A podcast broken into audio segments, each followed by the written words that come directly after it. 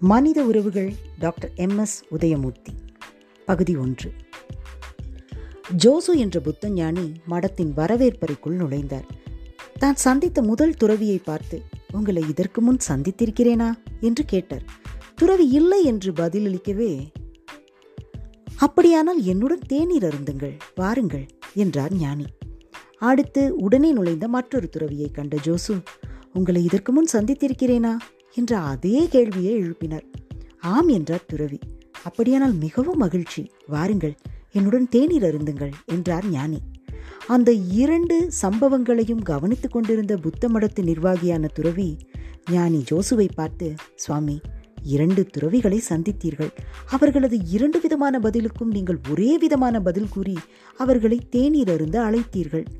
உங்கள் செயல் எனக்கு புரியவில்லையே என்று தயங்கிய வண்ணம் கேட்டார். ஞானி ஜோசு அவரை நோக்கி புன்னகைத்தார். நீங்கள் இன்னும் இங்கேதான் இருக்கிறீர்களா? ஆம் சுவாமி. அப்படியானால் வாருங்கள் என்னுடன் கொஞ்சம் தேநீர் அருந்துங்கள் என்றார் ஞானி. இப்படி ஒரு கதை ஜென் புத்த ஞானி ஜோசுவை பற்றி கூறப்படுகிறது. ஜென் புத்த கதைகள் படிப்பதற்கு விடுகதைகள் போல் இருக்கும். சிந்திப்பதற்கு தெளிவு பெறுவதற்கு நிறைய உள்ளர்த்தம் கொண்ட கதைகள் இவை. ஞானி ஜோசு தெரிந்தவரையும் தெரியாதவரையும் அன்புடன் நடத்துகிறார். இன்னும் ஒருபடி மேலே சென்று தேநீர் கொடுத்து உபசரிக்கிறார். தனது மரியாதையையும் கனிவையும் செயல் மூலம் வெளிப்படுத்துகிறார். புத்த மடத்தின் நிர்வாகியை பார்த்து இங்குதான் இருக்கிறீர்களா? என்று கேட்டார். என்ன சொல்கிறார் ஞானி? இங்குதான் இருக்கிறாயா? நிகழ்காலத்தில்தான் வாழ்கிறாயா? சூழ்ந்திருக்கும் மனித இனம் உன் கண்ணுக்கு தெரிகிறதா? அவர்களுடன் அன்பாக கனிவாக பழக கற்றுக்கொண்டாயா? அவர்களுடைய மகிழ்ச்சியில் நீ மகிழ்ச்சி காண்கிறாயா என்று கேட்காமல் கேட்கிறாரா?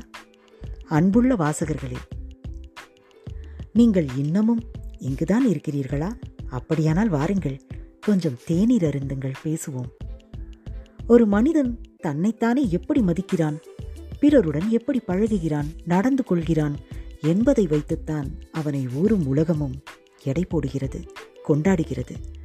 அமெரிக்காவில் நீங்கள் ஒரு வேலைக்கு விண்ணப்பித்தீர்களானால் இந்தியா போல் யாரும் அங்கு பாட சம்பந்தமான கேள்விகளை கேட்டு உங்கள் அறிவை மீண்டும் சோதிப்பதில்லை. நிறுவனத்தில் உள்ள முக்கியமானவர்களை பேட்டி காணச் செய்கிறார்கள். இதன் மூலம் பிறருடன் அவரால் எளிதாக பழக முடியுமா? அங்கிருக்கும் எல்லோருடனும் அவரால் ஒத்துப்போக முடியுமா என்று பார்க்கிறார்கள். பட்டம் தகுதிக்கு பின் பழகும் தன்மைதான் முக்கிய இடம் வகிக்கிறது. என்னை பாராட்டும் ஒருவனை உலகின் இரண்டாவது பெரிய மனிதனாக நான் நினைக்கிறேன் என்றொரு வாசகம் உண்டு.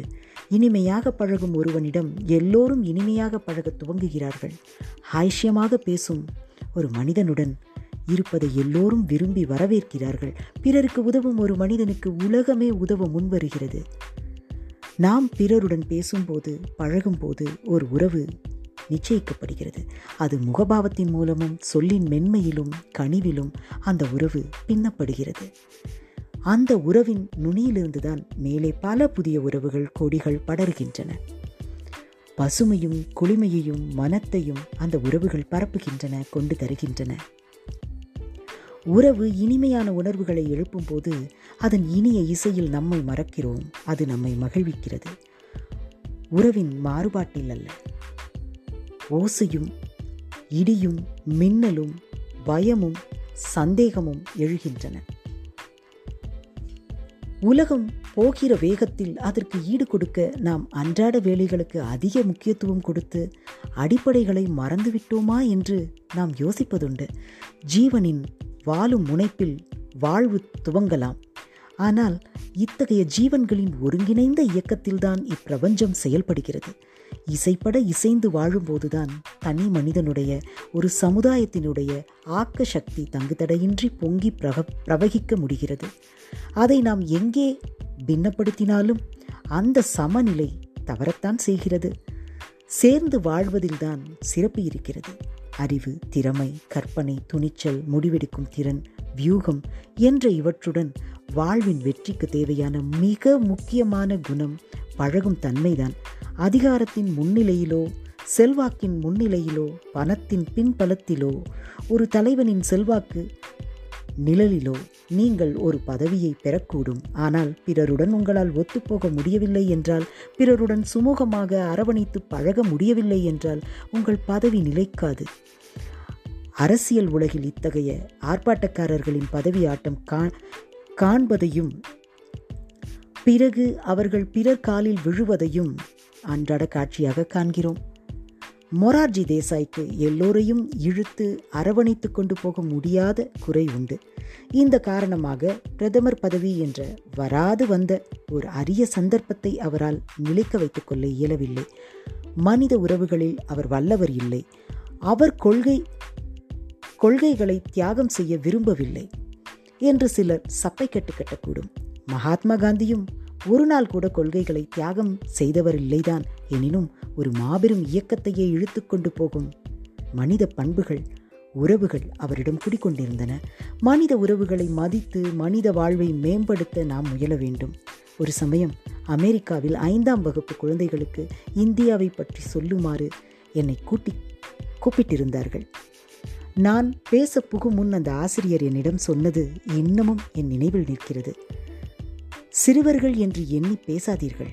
சமமானவர்கள் வளர்ந்தவர்கள் என்று எண்ணி பேசுங்கள் என்றார். அவர் சொன்ன வார்த்தைகள் ஒரு கணம் என்னை தூக்கி வாரி போட்டது அடுத்த கணம் என்னை பெரிதும் சிந்திக்க வைத்தது. நாம் குழந்தை வளர்க்கும் முறைகளை பலமுறை எண்ணி எண்ணி பார்த்தேன். இவ்வுலகில் எல்லா வகை பிரச்சனைகளையும் தீர ஆராய்ந்து பார்த்தோமானால் உலகில் இரண்டு வகையான பிரச்சனை பிரச்சனைகள் இருப்பது புரிய வரும்.